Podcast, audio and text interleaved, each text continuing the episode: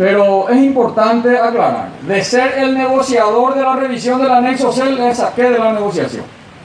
Si Federico se va director de Itaipú, él ya no negocia la revisión del anexo C, ni ningún documento internacional, ninguno. Porque vemos ahí, se le critica a Federico porque ahora se va a ir a negociar. Entonces yo quiero nomás razonar, si se puede. No sé también si se puede hoy razonar.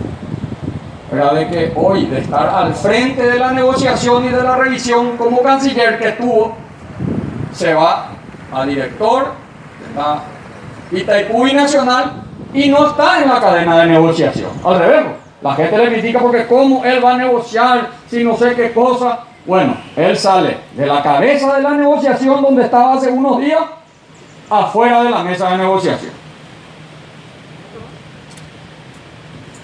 Quienes negocian son el canciller, el ministro de Obras Públicas, el presidente de la ANDE y un miembro del Poder Ejecutivo que hoy se integra, el compañero Guillermo López Flores, el ingeniero profesor, para estar en la mesa de negociación. O sea, de estar al frente de la negociación como canciller, hoy sale afuera de la negociación.